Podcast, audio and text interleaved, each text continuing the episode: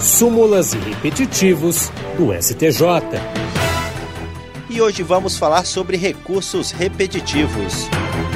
A terceira sessão do Superior Tribunal de Justiça decidiu por maioria que é crime de desobediência ignorar a ordem de parada de veículo emitida por policial no exercício de atividade ostensiva de segurança pública.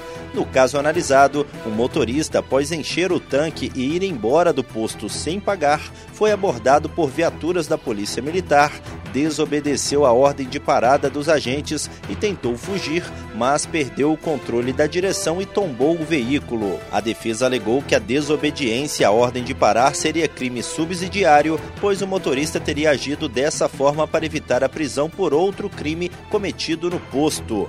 O colegiado da terceira sessão deu provimento ao recurso do Ministério Público e reformou o acórdão do Tribunal de Justiça de Santa Catarina para restabelecer a sentença de primeiro grau.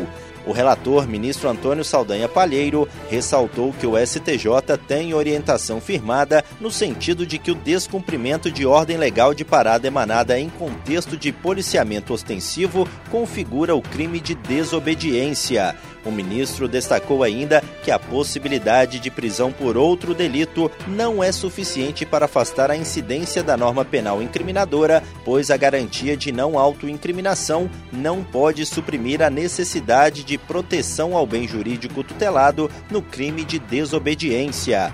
Essa decisão foi tomada sob o rito dos recursos repetitivos. Isso significa que ela vai servir de base para os demais tribunais do país quando julgarem casos semelhantes.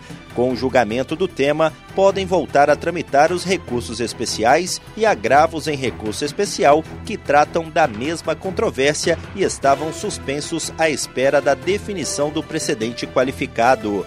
Do Superior Tribunal de Justiça, Tiago Gomide súmulas e repetitivos do STJ.